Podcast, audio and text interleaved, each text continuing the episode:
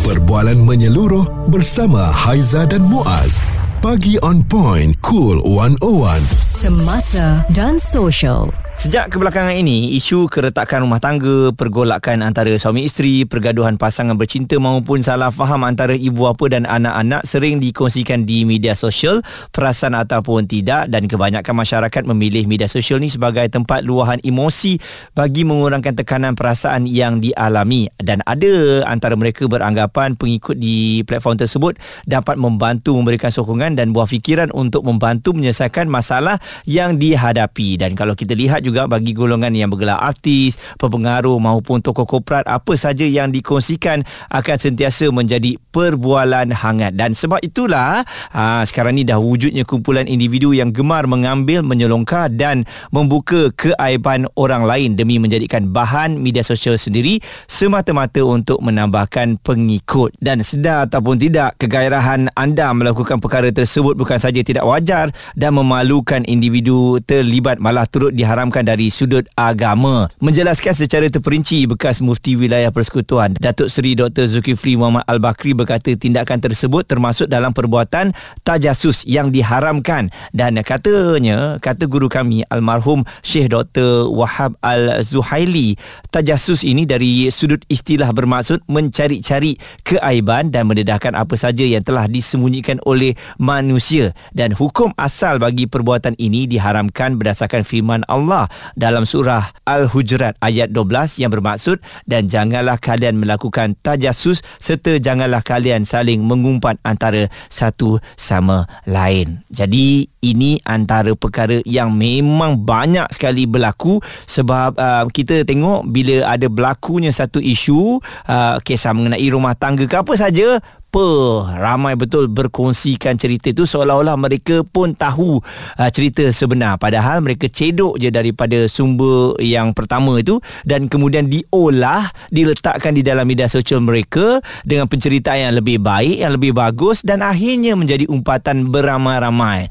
Jadi anda sedar ataupun tidak apa yang anda lakukan itu mungkin anda tergolong dalam golongan manusia tajasus. Kita akan terus kongsikan lagi perkara ini um, nak atau tak nak nak memang sekarang ni media sosial merupakan antara tumpuan ramai dan itulah kadang-kadang kita pun tak perasan apa yang kita lakukan ini telah mengaibkan orang lain. Apa pandangan anda mengenai individu yang sebegini demi like, follower dan juga FYP mereka mereka sanggup lakukan apa saja?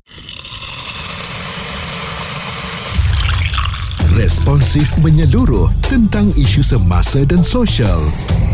Pagi on point bersama Haiza dan Muaz di Cool 101 pelbagai kisah, pelbagai cerita. Tak tahu kenapa asal ada masalah rumah tangga je media sosial lah yang akan uh, menjadi tempat untuk kita luahkan dan akhirnya kita telah pun dihakimi dan juga pelbagai cerita yang tidak benar telah pun keluar. Kerana anda kena tahu ya dalam media sosial ni mungkin dari segi algoritmnya apabila ada satu kisah cerita yang panas sedang hebat diperkatakan maka akan ramailah orang yang akan ride di atas cerita tersebut ya sama ada orang tu memang betul uh, tahu mengenai masalah anda ataupun mungkin dari segi akademi ataupun dia ada kelebihan dari segi motivation uh, dan uh, berkongsikan pandangan beliau mengenai isu tersebut. Dan secara tak langsung kadang-kadang kita ni terbuka pula aib orang lain dan berkongsikan kisah yang tak benar. Dan hati-hati uh, berkemungkinan kita ni tak perasan yang perbuatan kita tu akan terjerumus dalam perbuatan tajasus dan jom kita dengarkan pandangan daripada Ustaz Yaakob Yusra selaku penceramah bebas mengenai perbuatan tajasus. Maka tidak perlu untuk kita nak selongkak, nak aib orang, nak cari londeh kesalahan orang. Sedangkan kita tahu yang pertama kita sendiri pun banyak kesalahan yang perlu kita perbaiki. Itu disebut dalam dalam kitab penawar bagi hati. Ketika manusia terlalu sibuk mencari kesalahan orang, kita terlupa kesalahan diri sendiri. Tuan-tuan, kalau kita nak memandang salah orang, percayalah kita confirm akan jumpa. Kita nak selongkak kawan sebelah, insya-Allah akan jumpa sebab kita ni makhluk yang baharu. Tak lari daripada melakukan kesalahan kalau nak memandang kesalahan yang lampau tuan-tuan agak-agak layak dari situ. Sudah pasti dah orang kata tidak layak ke atas dia. Tapi ketika masuknya taufik dan hidayah tidak ada beza yang lama. Yang berbezanya adalah yang kemudian. Lepas tu tuan-tuan bila kita bicara taat janganlah kita sekali-kali mengambil tugas orang yakni menghukum orang Jadi itu perkara yang paling kita takuti eh. Ah, Kadang-kadang bila kita bercerita kisah orang lain, contohnya kahwin dua dan sebagainya ni seolah-olah kita ni perfect betul, tak melakukan langsung kesalahan dan kita terus menghakimi orang lain eh, Ah, menghukum orang lain. Walaupun sebenarnya kita tak tahu pun cerita sebenarnya tapi yelah ah, sebab orang tengah perkatakan jadi kita pun sibuk juga nak perkatakan untuk follower-follower kita. Jadi itu amat bahaya ya. Kenapa kita tak boleh move on je kalau ada cerita-cerita yang viral ni biarlah dia dengan kisah dia. Pastinya ada sebab dan akan ada um, perkara-perkara yang lain akan berlaku lah kan. Ha, demi kebaikan dia kenapa kita pula yang sibuk nak ambil tahu mengenai orang lain? Buka aib pula tu siap cari kesalahan orang tu. Dan akhirnya um, kita rasa seolah-olah kita ni yang paling perfect. Suara serta informasi semasa dan sosial bersama Haiza dan Muaz bagi on point cool 101 kita berkongsikan mengenai perbuatan tajasus ya yang mana kita membuka aib orang lain demi konten kita demi follower kita dan kita rasa kita layak untuk memberikan pandangan kita mengenai sesuatu isu. Dan isu ni bukan saja mengenai rumah tangga lah Ah, kadang-kadang mengenai politik mengenai negara apa saja kan. Ah, ada di antara kita yang suka lihat nampak je ada cerita tengah viral ah, dia ambil cerita tu dan dia olah dia kongsikan pandangan dia masukkan sikit efek. Nah ini cerita daripada saya untuk follower-follower saya. Kalau um, aib tu dah terbuka dan uh, kemudian akan ada tindakan saman yang uh, dilakukan kepada anda minta maaf. Jadi ini dah satu kebiasaan ya dinormalisasikan. Buat salah minta maaf. Buka aib orang minta maaf ya. Macam seolah-olah kita ni tak ada kerja lain eh. Suka sangat buka aib orang kan. Padahal sebenarnya dalam cambaran kita ni dalam kehidupan kita sekarang ni ada macam-macam kerja yang kita kena buat untuk menyara keluarga dan sebagainya. Tapi masih ada masa lagi untuk kita nak buka aib orang. Lepas tu kita kata alamak duit tak cukup lah. Ini salah tu lah inilah sebabnya kenapa uh, negara kita tak membangun. Sebab kita sendiri pun sibuk nak tengok aib orang sampai kita lupa untuk membangunkan ekonomi kita sendiri dan juga memajukan ya kehidupan kita sendiri. Itu yang kita mungkin terlepas pandang.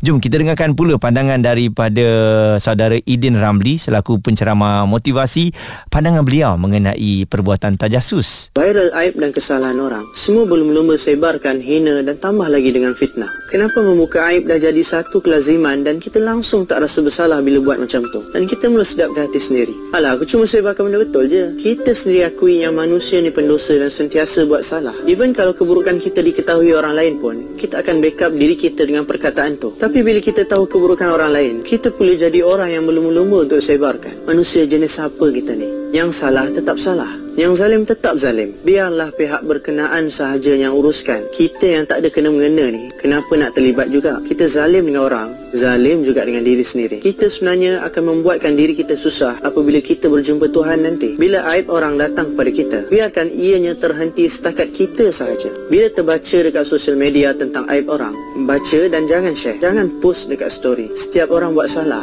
Kita yang banyak dosa pun Tuhan tak hukum kita. Siapalah kita nak hukum orang lain kan Jelas eh. Mudah je untuk kita faham Tapi sukar untuk kita lakukan. Uh, Respon yang diberikan Antaranya oleh Ahmad. Katanya perbuatan yang paling dinormalisasikan Oleh warga X. Banyak betul Aib-aib yang telah pun dibuka di situ. Dan uh, selain daripada itu juga Jungdir katanya Garis panduan ulama' ni dah jelas dengan tuntas. Tapi sebilangan manusia tetap mempertahankan Prinsip hidup bertongkatkan nafsu dan akal. Ini melahirkan segolongan manusia yang murah Yang jiwanya boleh dibeli dengan harta dan emosi boleh dimainkan dengan tipu daya ya. Jadi uh, saya harapkan perkongsian kita pada hari ini sedikit sebanyak dapat memberikan sedikit kesedaran lah kepada kita kan uh, dari kita jaga tepi kain orang, buka aib orang um, dan akhirnya nanti susah kita nak minta maaf dia kalau dia tak maafkan kita kan. Dah berapa banyak cerita yang uh, buka aib rupanya uh, bukan salah dia. Uh, kita sibuk pula nak minta maaf. Kalau tak dimaafkan macam mana kan? Jadi saya rasa dalam keadaan sekarang ni kan jomlah kita fokus kepada kerja kita. Media sosial tu mungkin hanya selingan saja untuk kita lihat update-update terbaru apa yang sedang berlaku tapi bukan 100% ianya demi kehidupan kita dan kita hidup dengan media sosial tu pula. Uh, dah jadi tak best pula kan? Uh, dan kita akan terus um, sibuk mempertikaikan mengkritik ya mengapa ekonomi kita masih lagi tak maju kenapa sumber kewangan kita masih lagi tak hebat kenapa keluarga kita masih lagi berpecah belah. Sebab ni lah kita buka aib orang dekat media sosial. Kita lupa untuk memajukan diri kita sendiri. Jadi ini peringatan bersama lah untuk kita okey? Perbualan menyeluruh bersama Haiza dan Muaz. Pagi on point, cool 101. Semasa dan social.